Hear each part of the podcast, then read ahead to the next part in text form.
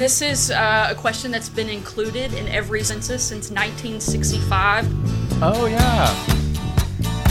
The famous 1965 U.S. Census.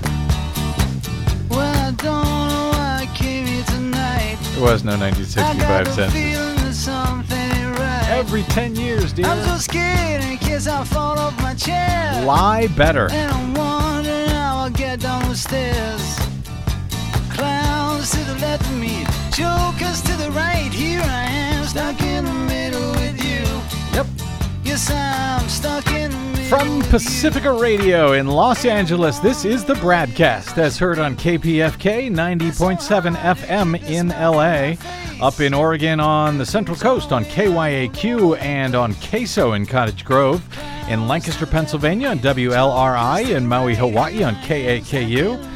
In Columbus, Ohio on WGRN, in Palenville, New York on WLPP, Grand Rapids, Michigan's WPRR, New Orleans, WHIV, Gallup, New Mexico's KNIZ, Concord, New Hampshire's WNHN, Fayetteville, Arkansas's KPSQ, Seattle, Washington's KODX, Red Bluff and Redding, California's KFOI, Round Mountain, California's KKRN, and Minneapolis, St. Paul's, AM 950, KTNF. We also stream coast to coast and around the globe every day on the internets, on the Progressive Voices channel, Netroots Radio, Indie Media Weekly, FYI Nation, NicoleSandler.com, Radio Free Brooklyn, GDPR, Revolution 99, Workforce Rising, Detour Talk, and other fine affiliates, both terrestrial and internet. Blanketing Planet Earth, five days a week. I'm Brad Friedman, your friendly investigative blogger, journalist, troublemaker, muckraker, all around swell fellow. Says me from BradBlog.com. Thank you very much for joining us for another thrilling edition of the Bradcast, which is turning out to be a busier one than we even expected. But Oh, you say that every well, because it's true every day. No. That, of course, is Desi Doyen, our producer. And, uh, well, here's one of the reasons why this is a busy show. As we go to air, just breaking Donald Trump is firing his embattled Veterans Administration Secretary, David Shulkin, and replacing him with his own personal doctor. No, not that uh, guy with the long hair and the beard, weird his beard and the- gastroenterology, whatever. was. Whatever that Not that guy. Uh, his other weird personal doctor, uh, White House doctor Ronnie Jackson, who uh, Trump tweets uh, he intends to nominate to fill the role of Shulkin at the Veterans Administration. Jackson is the doctor who recently said that Trump is in fantastic physical and mental condition after giving him a, uh physical and that uh, mental acuity test. Is that the right way to describe that, Des? What, what he was it's, given? it's more. Do you know what day it is? Can you pick out the rhinoceros from this line of animals? Yeah. So, uh, anyway, the seemingly endless shakeup of the greatest people ever to be appointed by any White House, uh, th- those shakeups just continue. And, you know, this is all people who I don't know if any of them are left who were originally uh, uh, uh, selected by Trump, despite the fact that, as we know, he picks all the best people. I know the best people. I know the best managers. I know the best deal makers. We're going to use our best people. We can do it because the people are so amazing. I want the best people. So we're going to get the best people, but we're going to use our best people. We need to get the best and the finest. We're going to deliver. We're going to get the best people in the world. We're going to have the best people in the world. You got to pick the best people. You got to pick the right people. Yeah, well, you know, yeah, you do have to pick the best people. Uh, he should uh, pick one of them one time, apparently. So that's happening today. Also, the legal problems for this president continue to pile up, uh, leading me to continue to believe that we are headed to some very dark conclusion to all of this. Uh, though I'll, I'm probably wise not to speculate on exactly what that dark conclusion may look like. I just don't see how we avoid it. In any event, uh, we've got the special counsel investigation by Robert Mueller. That continues, and it's reportedly getting closer and closer to the president himself, his legal team responding to the uh, Team Trump Russia obstruction of justice probe by the special counsel continues to dwindle, and he's having what appears to be a lot of trouble finding any legitimate attorneys willing to join his team in that battle. He's being sued by a porn star and a Playboy playmate related to schemes to shut both of them up about alleged affairs that uh, they had with him some years ago, and a contestant from The Apprentice.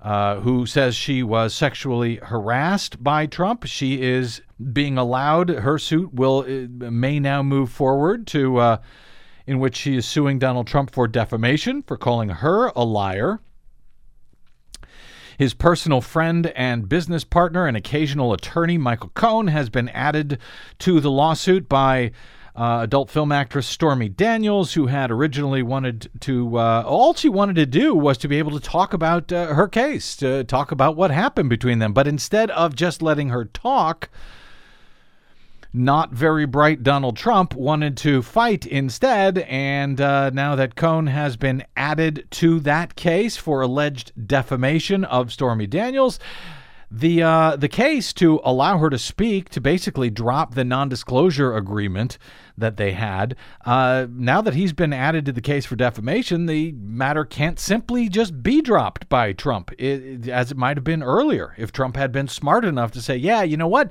Nobody cares about all the affairs I had. Let her talk all she wants."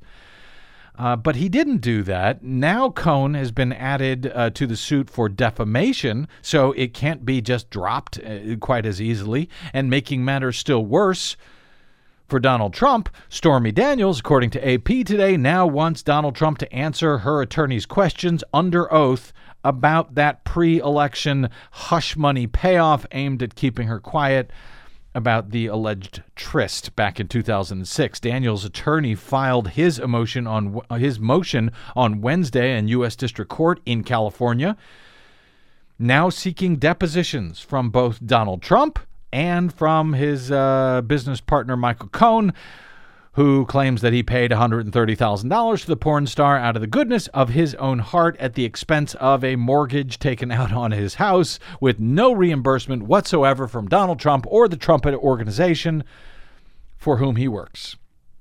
Which, if true, is actually a pretty major violation of campaign finance laws if that payment was made just weeks before the 2016 presidential election in order to help him win that election. So if Stormy Daniels is successful in deposing the President of the United States under oath, that would be the first deposition of a sitting president since Bill Clinton in 1998 had to answer questions about his conduct with women and we all remember how that worked out. So, uh, as of uh, as of that, with that case now moving forward in courts and legal proceedings against the president, on Wednesday, yet another court has now given yet another go-ahead for yet another case to continue moving forward against the still sitting president of the United States. And Des, let me know if that changes before this uh, show is over.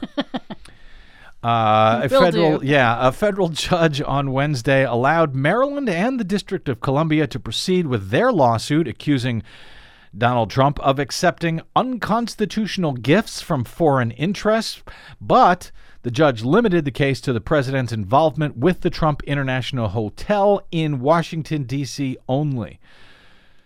Maryland, the state of Maryland and D.C. accused the president of violating the Emoluments Clause of the U.S. Constitution, which bans the president and other federal officials from accepting gifts from foreign governments as well as from U.S. states. Uh, specifically, this suit alleges uh, that nearby businesses in Maryland and D.C. have been subjected to increased competition as a result of the foreign traffic to the Trump International Hotel in D.C. U.S. District Judge Peter Messitte wrote uh, in his 47-page ruling, quote, their allegation is bolstered by explicit statements from certain foreign government officials indicating that they are clearly choosing to stay at the president's hotel because, as one representative of a foreign government has stated, they wanted him to know, quote, I love your new hotel. Uh, but the judge also warned the uh, the plaintiffs that their uh, claims are too broad, saying that it is a considerable stretch to find the requisite injury in fact to Maryland and D.C. from Trump properties that are outside of Washington. So uh, he's limited uh, this case to just that one hotel, at least this one case. There are others like it. Despite the limited ruling, the uh, watchdog group that has joined those two jurisdictions in the lawsuit, uh, Crew, was quick to hail the decision. Norm uh, Norm Eisen, former chief ethics lawyer for the Obama administration, now chair of Crew Citizens for Responsibility and Ethics in Washington, said this is a major step forward for the emoluments litigation. Eisen said the decision by the judge suggests that states and businesses near Trump enterprises in other parts of the country may also have legal standing to sue the president. DC Attorney General Karl Racine tweeted, uh, quote, We have standing to hold President Trump accountable for violating the Constitution, which is what the judge's decision was essentially about today. Do they have the standing to move this case forward? Answer, yes, they do. It was not immediately clear whether the Trump administration would appeal the ruling. Uh, but we will see. Late last year, a judge in New York threw out a similar lawsuit that was filed by Crew, ruling that the emoluments clause is an issue that Congress should address first rather than the courts. And then there's a third federal lawsuit, speaking of Congress, that has been filed against Donald Trump on this issue by nearly 200 Democratic members of Congress. Okay, so uh, president's going to be busy in court for a while. Well, you know, if there's nothing that you can get out of D.C. except more work for all the lawyers. Yeah, apparently that's going well. Uh, unless they're lawyers uh, that, that Donald Trump wants to hire to, to represent him because they don't want to have anything to do with him, anything to do with representing the President of the United States, which you would think any attorney uh, would jump at the chance. But a career builder rather than a career think. destroyer yeah, these days. But they don't want anything to do with it.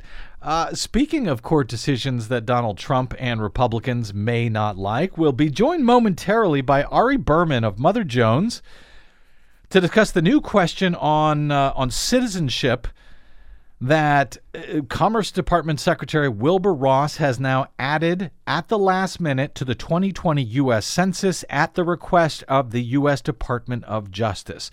That uh, decision looks like it will be challenged in a whole bunch of courts from a whole bunch of folks.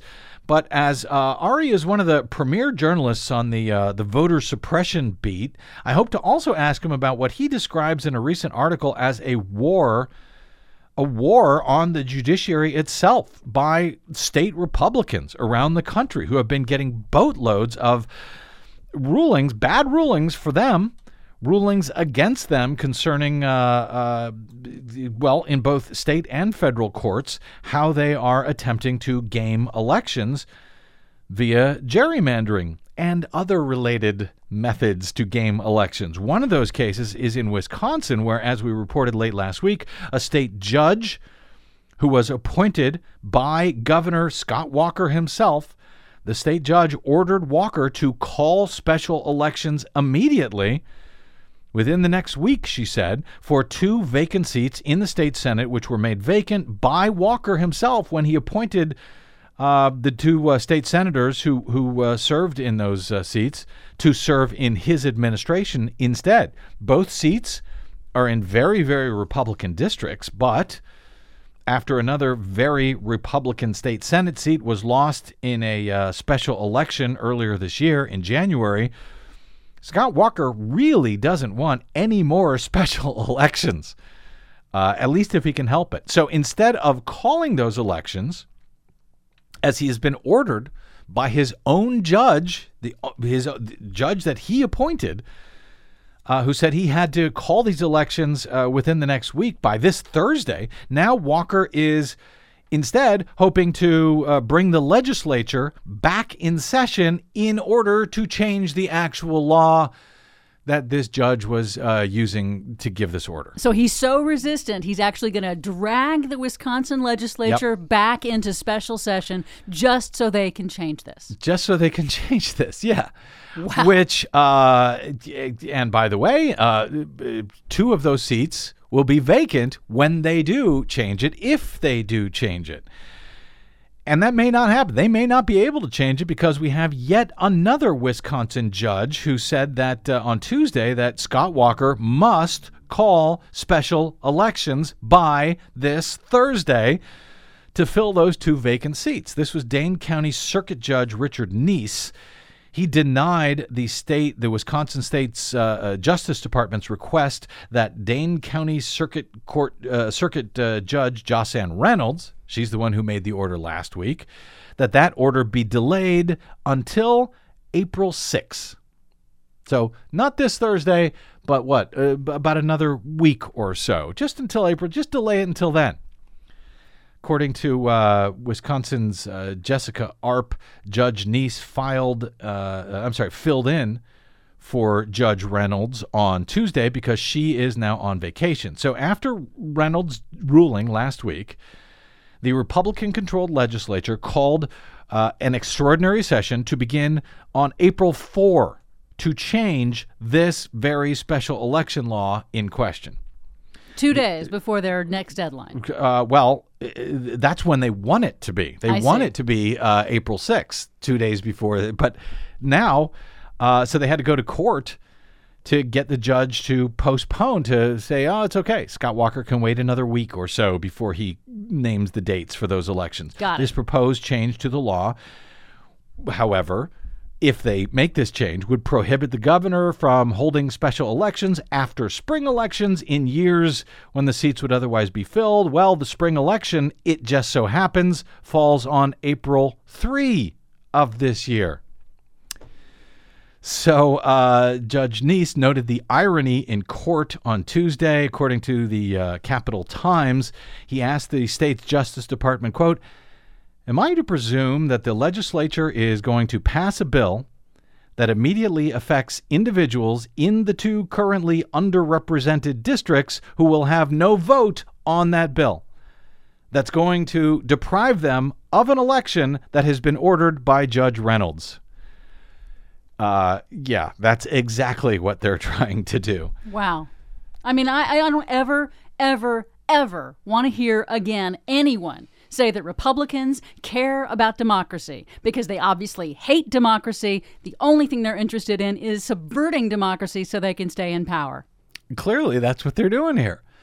And they didn't even appeal the case. They just said, "Hey, can we uh, can we delay uh, uh, Walker having to make his decision for just a few days? Can you give us a few extra days?" Knowing that they were going to go back into session, change the law, and base it on uh, this upcoming spring election, and say, "Well, after a spring election, it's too late to call new special elections before November." That's what they're doing. Plaintiffs in the case, uh, who previously argued uh, successfully last week that they were not being represented in the state legislature, said that the state was trying to get a backdoor stay on this order by asking for this delay. According to AP, the judge, uh, Judge Niess, called Judge Reynolds' ruling last week, quote, spot on, and noted that the state hadn't actually appealed the decision. Uh, the judge is quoted as saying there is no basis for this court to even consider the legislative proposal that is being put before the Senate. Because basically they're saying, oh, hey, we're going to change the law. So, we, you know, you should keep that in mind, Judge. And the judge says, no, uh, th- this hasn't even come up. It hasn't even been voted on, hasn't come up, much less passed and signed into law. So why should I even consider it? He said, I'm not ruling, quote, on what the law might be in the future. I am enforcing the law as it is now. He said, according to Wisconsin Public Radio. So, uh, what now? Uh, is is Walker going to follow the court's second ruling to call special elections by Thursday, or is he going to join a whole bunch of fellow Republicans of late in ignoring just ignoring court orders entirely that they don't like? Or, as is happening in in Pennsylvania, uh, trying to impeach judges when they give orders that they don't like, particularly when it comes to elections. Who knows? But this is where we're headed. It is uh, chaos, it is havoc. All right. Uh, speaking of elections, as Republicans uh, challenge redistricting orders from the courts all around the country and uh, attempt to, yes, impeach judges who find against them, uh, there was another case, by the way, that was heard in the U.S. Supreme Court on Wednesday, which I hope to discuss on tomorrow's broadcast, where Republicans in that case are challenging what they believe to be a Democratic gerrymander in Maryland. So the U.S. Supreme Court hears that on Wednesday. Hopefully, we'll talk about it tomorrow. At the same time, however, the Trump administration is looking ahead to the next 10 years of elections. They haven't ha- they haven't had enough over these past 10 years of gaming the system through gerrymandering. They're now looking at the next 10 years of elections following the next US census by attempting to game that to their advantage as well. We'll discuss how the Trump administration's attempt to game the 2020 U.S. Census is actually all about elections, but not the way that the Donald Trump administration is currently claiming. Ari Berman of Mother Jones joins us next on the broadcast. I'm Brad Friedman.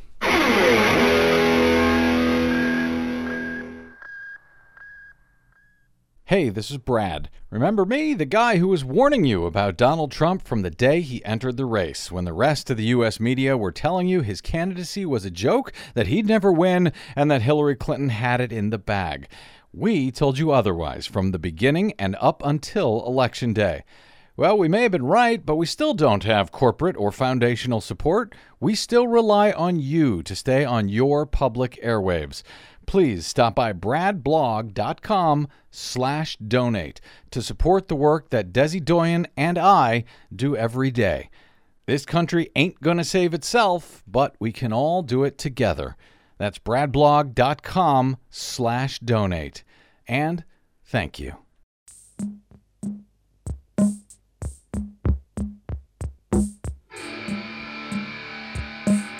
Right here where we are speaking at the California Museum, you can see a whole exhibit on why immigrant families would hesitate to return the census questionnaire form. During World War II, the federal government used census data to identify Japanese American families to send them to internment. But the Trump administration has yet again failed to learn from history. Well, have they failed to learn from history, or has the Trump administration learned very well indeed from history? Welcome back to the broadcast. Brad Friedman from BradBlog.com. That was California Attorney General Xavier Becerra announcing his lawsuit against the Trump administration for the addition of a question about citizenship being added at the very last minute to the U.S. Census just days before the April 1 deadline for including new questions on the constitutionally mandated decennial U.S. survey. In our lawsuit, we argue that this decision by the Trump administration violates the Constitution and federal law.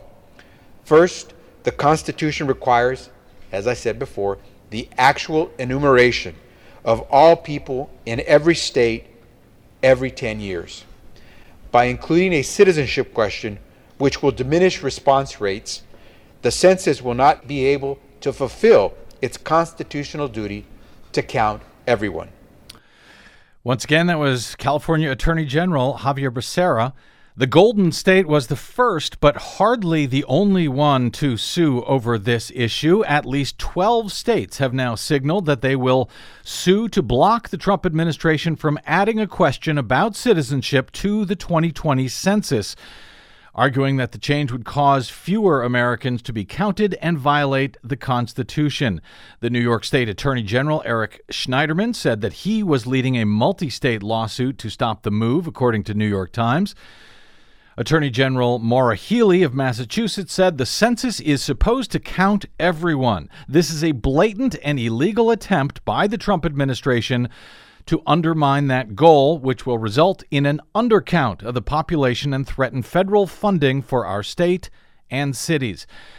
The Constitution requires that every resident, not citizen, but resident, every person in the U.S. be counted every 10 years, whether they are citizens or not. The results are used not just to redraw political boundaries from school boards to House seats, but to allocate hundreds of billions of dollars in federal grants and subsidies to where they are needed the most. Census data provides the baseline for planning decisions made by corporations and governments alike. Opponents of the added citizenship question said it was certain to depress response to the census from non citizens and even legal immigrants. The Trump administration defended the citizenship question by saying it was needed to better enforce the Voting Rights Act, which relies on accurate estimates of voting eligible populations. Ari Berman of Mother Jones, who was one of the first to light warning fires about political gamesmanship of the U.S. Census by the Trump administration months ago, notes in his coverage this week that the census determines how many congressional seats and electoral votes states receive, how voting districts are drawn, and how some 675 billion in federal funding is allocated to states and localities. He reports that five former directors of the U.S. Census Bureau who served under presidents of both parties told him that they opposed the citizenship question and wrote a letter to uh, Secretary uh, Commerce Secretary Wilbur Ross expressing their opposition, saying it would lead to an unfair and inaccurate total count. Steve Murdock, who ran the census under George W. Bush, said it would be a horrendous problem for the Census Bureau and create all kinds of controversies. Ken Prewitt, who ran the census under Bill Clinton, said it is simply un- inconceivable to me that there would not be a very high level of anxiety around that question. Vincent Barabba, who ran the, the uh, census under Richard Nixon, Gerald Ford, and Jimmy Carter, called the addition of the question beyond comprehension at this point. Unlike all the other questions on the census form, the citizenship question has not been tested in field surveys because the request was made so late. So even the Bureau and Commerce Secretary Wilbur Ross admit they have no idea how bad the impact could be. Nonetheless, it seems they don't care. Why would that be? Here to discuss why that might be is Ari Berman. He's a senior reporter at Mother Jones, author of the landmark book, Give Us the Ballot The Modern Struggle for Voting Rights in America. He has been loudly warning about the Trump scheme to game the census for some time, and he goes into much detail in a just released feature article for the May June issue of Mother Jones headlined Hidden Figures How Donald Trump is Rigging the Census. Ari Berman, welcome back to the broadcast, my friend. Hey, Brad, thank you for having me back. I appreciate it. Sure. Uh, listen, before we uh, discuss the census issue, because I think it all kind of plays together here, you also recently covered an issue that uh, we've been covering on this show as well that is sort of just emerging, but it's really uh, I think it's as startling and alarming as what's going on with the census in many ways. You you reported recently on Republicans now declaring war on the courts after rulings that threaten their majorities, uh, citing specifically Wisconsin, Pennsylvania, North Carolina. I know it's a lot to cover. Uh, to summarize very quickly, but I think it's sort of an unprecedented issue, this attack on the judiciary by the GOP in those three states. And it might be good if uh, folks hear it from someone other than me. Uh, can you quickly summarize uh, what is actually going on in those uh, Wisconsin, Pennsylvania, and North uh, North Carolina right now? Yeah, well, there's a very disturbing trend going on, which is basically when Republicans don't like court rulings that constrain their power, they try to nullify those rulings. And they're doing it in a few different ways. In Pennsylvania, what happened was the Pennsylvania Supreme Court struck down the gerrymandered maps uh, passed by Pennsylvania Republicans for Congress. And after that, Pennsylvania Republicans are now circulating impeachment uh, petitions for the four uh, Democratic justices on, on the court. Uh, in North Carolina, they've passed a bunch of laws to change the makeup of the courts. uh, after the courts have blocked 14 of their laws, including uh, redistricting maps that were, were found to be uh, unconstitutional racial gerrymanders. And then in Wisconsin, I mean, this is kind of the most ex- insane example um, because what happened in Wisconsin was there were two vacant legislative seats since December when two Republican members of the legislature joined Scott Walker's administration. And usually you just schedule a special election. I mean, that's always what happens. Yep. But Scott Walker refused to schedule a special election. Yep. Uh, and he especially refused to schedule a special election after Democrats won a special election in Wisconsin in a different race in January that nobody thought they would win. And so uh, he was sued uh, by a group that was run by former Attorney General Eric Holder. The courts ruled that he had to schedule a special election, and instead of scheduling the election after he lost in court, Walker got the Wisconsin legislature to reconvene, and they are set to now change the law on special elections, so they don't have to hold a special election. And uh, I- I've now been covering voter suppression for seven years, and I've never seen anything like this Yes. before, where uh, the court says hold an election and they just cancel it instead of holding it, and actually change the law to be able to cancel it. And subsequently, multiple courts have ruled that Walker still has to hold this election, but he's still refusing to hold it. So, I mean, this is really, really insane, and it gets to the to basically undermining these core norms of democracy. What I think is so noteworthy about this is that everyone always says about how much an outlier Donald Trump is within the Republican Party, but if you just look at what Republicans are doing in mm-hmm. Wisconsin or North Carolina or Pennsylvania, I mean, they're following the Trump playbook, which is if you don't like a law, just ignore it. Yeah, exactly. And and by the way, we I, I think we should add uh, Michigan also uh, is refusing the, the Republican governor there refusing to hold a special election to fill the seat uh, uh, left vacant by John Conyers. So yeah, if they can't win elections, they are willing to. Uh, it seems. To game them, and if the court doesn't like it, they are willing to, yeah, game the courts. I guess we should have known when they uh, stole the Supreme Court majority.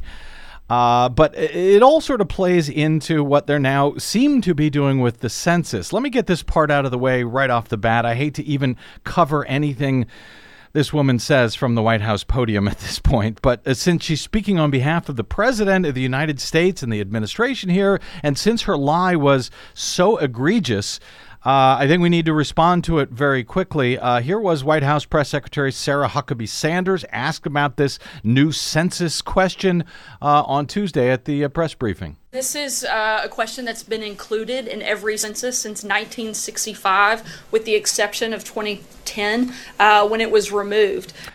Okay, care to handle that one, Mr. Berman? Well, I mean, it's it's it's it's so ridiculous. There were actually two uh, absurd lies that she made, but I'll start with the first one. Um, a question about U.S. citizenship has not been asked on the census since 1950, so it hasn't been asked since nearly 70 years. She said that it had been asked since 1965, which is not true, and it was removed in 2010, which is not true because it never existed since 1950. So, I mean, they're putting in a question that hasn't been asked for 70 years. It's also, by the way, 19 it's also w- worth noting, by the way, there was no census in 1965. These happen on, on 10 year intervals, right? Yes, yes. The second justification for the question was that they needed this to enforce the Voting Rights Act, which is uh, quite possibly the most hilarious thing that I've ever heard, um, given how unwilling the Trump administration has been to enforce the Voting Rights Act. Yeah. Uh, they haven't filed a single lawsuit to enforce the Voting Rights Act. The Trump administration is filled with people hostile to voting rights, like Attorney General Jeff Sessions. Uh, Trump, of course, had his infamous "quote unquote" election integrity commission that was stocked with uh, vote suppressors. And suddenly now they need this information to enforce the Voting Rights Act, and I think it's just laughable. And and and so I mean, they had to give a justification for this law. Uh, this was the only justification they felt like they could legally give, but it's obviously not why they want to do this. Well, and I want to ask you. Let me play. I have that uh, just from here because Huckabee uh, Sanders sort of uh, said what Commerce Secretary Wilbur Ross had said when he approved this question uh, for use this week. And and by the way, uh, for people who don't know why Commerce Secretary Wilbur Ross is approving this, the U.S. Census Bureau is actually part of the Commerce Department. So here's specifically what uh, Sarah Huckabee Sanders said, uh, echoing Ross. Uh, at the White House. We've contained this question that's provided data that's necessary for the Department of Justice to protect voters uh, and specifically to help us better comply with the Voting Rights Act, uh, which is something that is important and a part of this process. so, I, I want to get into into the details of this because I want to focus on this. Other people have been focusing on, uh, you know, how this will scare off the immigrant communities from participating in the census and, uh, you know, getting an accurate count, which is relied upon uh, for federal resources for the next ten years, I should say. But it's this voting aspect that really disturbs me, Ari. Let's. Um, I'll, we'll get to your objections to it in a moment, but can you explain? Because I haven't even been able to really figure this out. Can you explain to me, Ari, what the DOJ and Ross and uh, Sarah Sanders are pretending to claim with this explanation th- that it is meant to protect voters? Put put aside your opinions about it for a second. What are they claiming here? What they're claiming is that there is a a longer census survey called the American Community Survey that is a rolling survey that, that is ongoing Mm-hmm. that goes to about 15% of households. And that survey asks about U.S. citizenship. That is a voluntary survey that takes much longer to complete. That survey asks about U.S. citizenship, and that data is used to enforce the Voting Rights Act and other civil rights laws. And nobody has ever had a problem with that survey because it's a voluntary survey. Nobody's forced to put their citizenship if they don't want to. Uh, but what the Commerce Department said in their memo uh, arguing for the citizenship question was that there wasn't a large enough or an accurate enough survey to be able to enforce the Voting Rights Act, and thus they needed to ask it on the full census, what's known as the short form census, to be able to in- enforce the VRA. That was the stated justification for it. How does citizenship help them to enforce the Voting Rights Act? Do, do you understand? because they Yeah. need to know they need to know the citizen voting age population. So who is who is eligible and who uh, can Mm-hmm. legally vote to be able to draw districts that comply with the Voting Rights Act. Now, the congressional districts uh, are based on, as well, like the census, uh, are based on the number of people, are they not? Versus uh, the number of citizens, or whether they're registered or not, or whether they're of voting age or not. They're based on the number of people, not the number of voters in each district, correct? They are. I mean, what what you will often see in in different lawsuits, for example, is our analyses of citizen voting age populations for for different things to try to see, for example, how a voting change will affect the voters in an area, not just the the, the total the total people. So I think that that is a justification, at least, for why you would need data on citizenship to en- enforce the Voting Rights Act. Uh, Marco Rubio uh, tweeted. Uh, he called this uh, the about the census, the concerns about the census, a, a, a an absurd freakout over asking this question. He says districts are apportioned based on the number of people not here legally dilutes the political representation of citizens and legal residents. This has been a long fight, right? As far as you know, whether to include uh, voters, registered voters, or eligible voters versus just the number of people who live in, in, in these districts. It has been a long fight, but it's honestly been a settled fight because, as you mentioned earlier, districts have always been drawn based on total population, not citizens or non-citizens. So um, Rubio is completely wrong. If you look at the 14th Amendment and the one-person, one-vote decisions in the 1960s that followed the 14th Amendment, it's always been very clear that total people count, not citizens or non-citizens. In the same way that if you go, if your house is on fire, the fire department is going to come to your house whether or not you are a citizen or a non-citizen. Uh, so the idea is that everyone here deserves representation. And the Supreme Court just heard a case about this two years ago, the Evenwel case.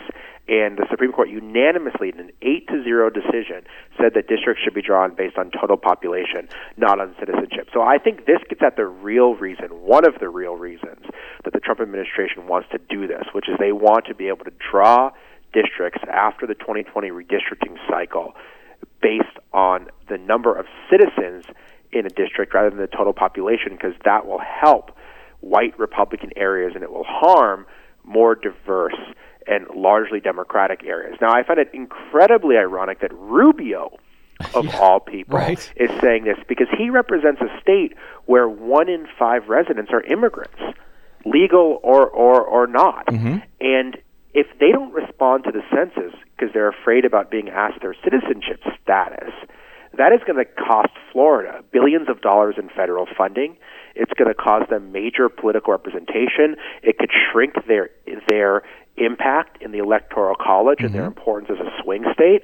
So I mean, Florida is one of the, actually those states that has the most to lose from this question, along with Texas and California and New York and a number of states in the Southwest. And so it, it, it seems like even if he's trying to help the Republican Party long term, it seems like he's actually going to sabotage his own state by wanting the Trump administration to ask this question. That's what I wanted to ask you because I know you've got a, a, a feature uh, article in the latest Mother Jones Hidden Figures How Donald Trump is Rigging the Census, where you talk to a lot of people who will be affected by this uh, and ask them if they would, uh, you know, various immigrant communities, if they'd be willing to fill out this form. But it is not just uh, you know, states like California, those blue states. It is Texas and Arizona. They also risk losing representation in Congress and electoral votes along with them. Do you have any sense in your reporting, Ari Berman, that uh, there are Republicans? Uh, elected Republicans, I guess, who are similar similarly concerned about uh, adding this question at the last minute to the census? Well, so far, Republican officials, for example, in Texas, which has a lot to lose from this, mm-hmm. uh, they've been supportive of the citizenship change. I think because it both uh, aligns with their anti-immigration rhetoric, and because they also think they they believe that it helps them um, politically uh, long term. It also may be the case that even if they lose federal funding, the districts in these states with a lot of minorities tend to be represented by Democrats. So even in a red state like Texas, mm. it will affect many Democrats because the bluest districts are the ones that usually have lots of immigrants that are mm. more diverse.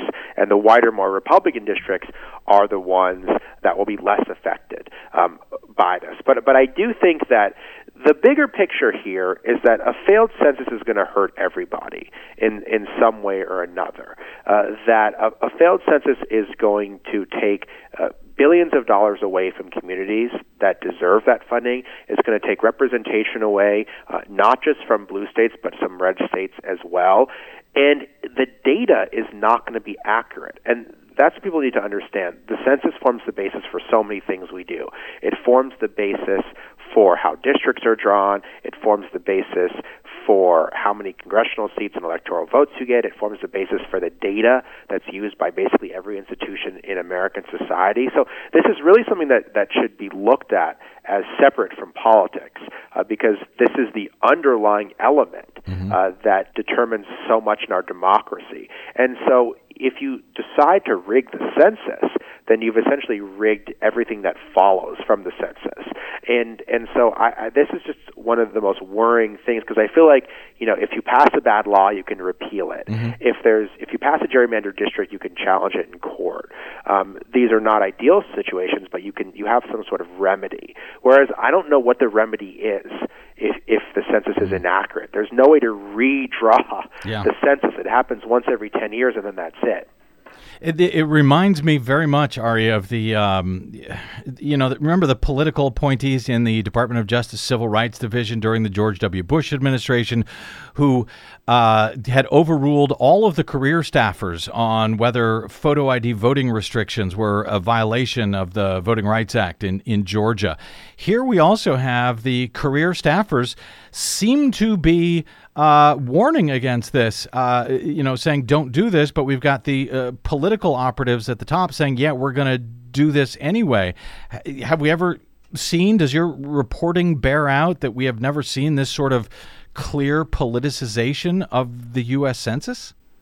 I've never seen the clear politicization of the U.S. Census before. There have been debates about the census mm-hmm. Before, um, but I've never seen a situation in which the partisan leadership of the census dictated the agenda. And you have to remember the census is already facing an unprecedented number of crises. Its budget has been cut dramatically.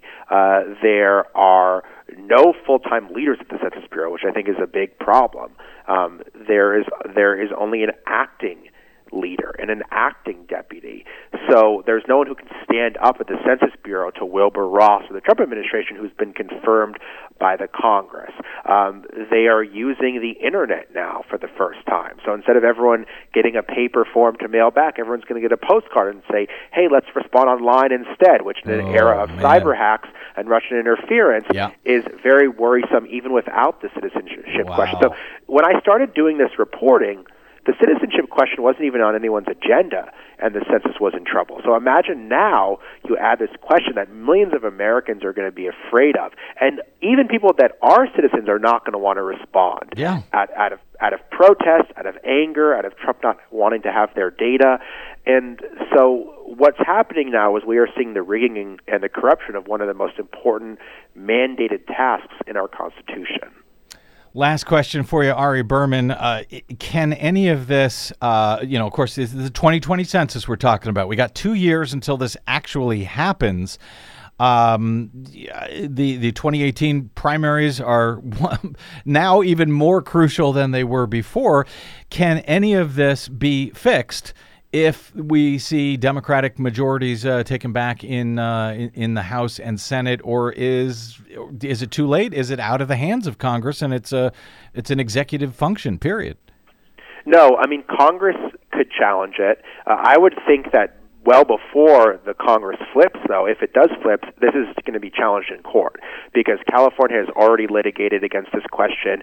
Twelve other states have said they're joining it. You've already seen the NAACP and other groups sue against it. And I think this question is on very shaky ground legally because it didn't go through any of the proper motions. Mm-hmm. It hasn't been tested.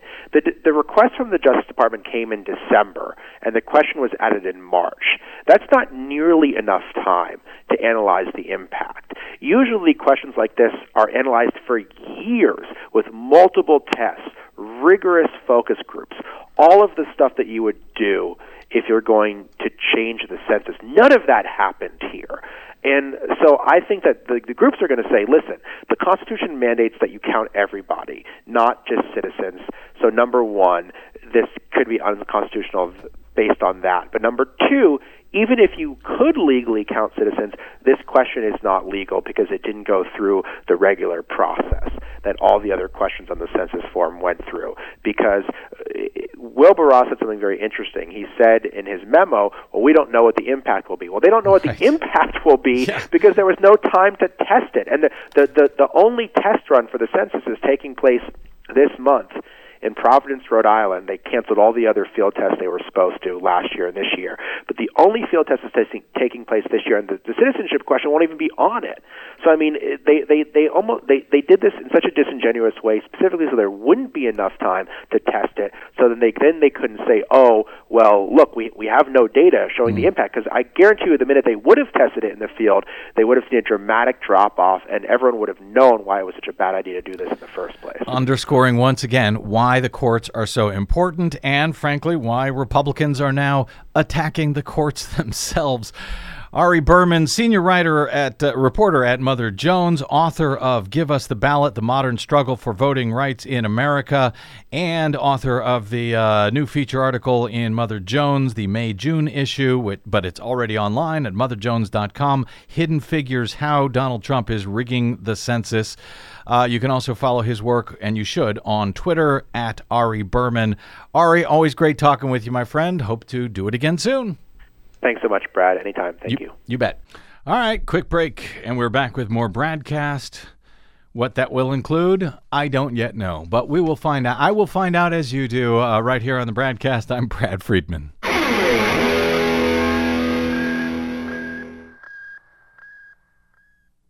Five major corporations now control more than 80% of the media in the United States, but they don't control us. The BradCast and the Green News Report are 100% independent, 100% listener supported. But we can't do it alone. We need you. Please help us bring real facts to listeners at independent stations around the nation. You can make a difference. Support independent media. Drop by bradblog.com slash donate. That's bradblog.com slash donate. And thanks.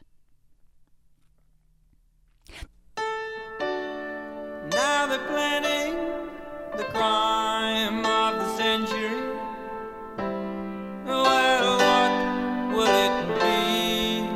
You take your pick. What will it be? Welcome back to the BradCast. Brad Friedman from bradblog.com.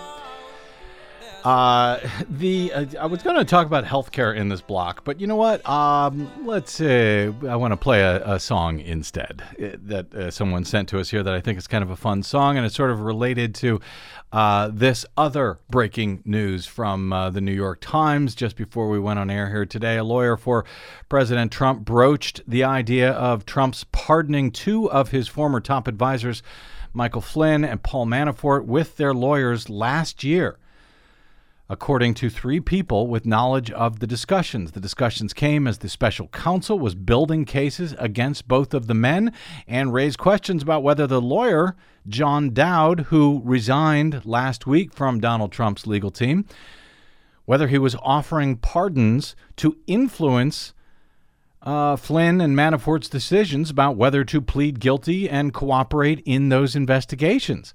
The talk suggests that Trump's lawyers were concerned about what Flynn and Manafort might reveal were they to cut a deal with the special counsel, Robert Mueller, in exchange for leniency. Mueller's team could investigate the prospect now that John Dowd, the president's attorney, uh, former attorney, made pardon offers in order to thwart the inquiry although legal experts are divi- uh, divided about whether such offers might constitute obstruction of justice or not. Basically, you've got, if the uh, Times report is true here, they base it on three sources.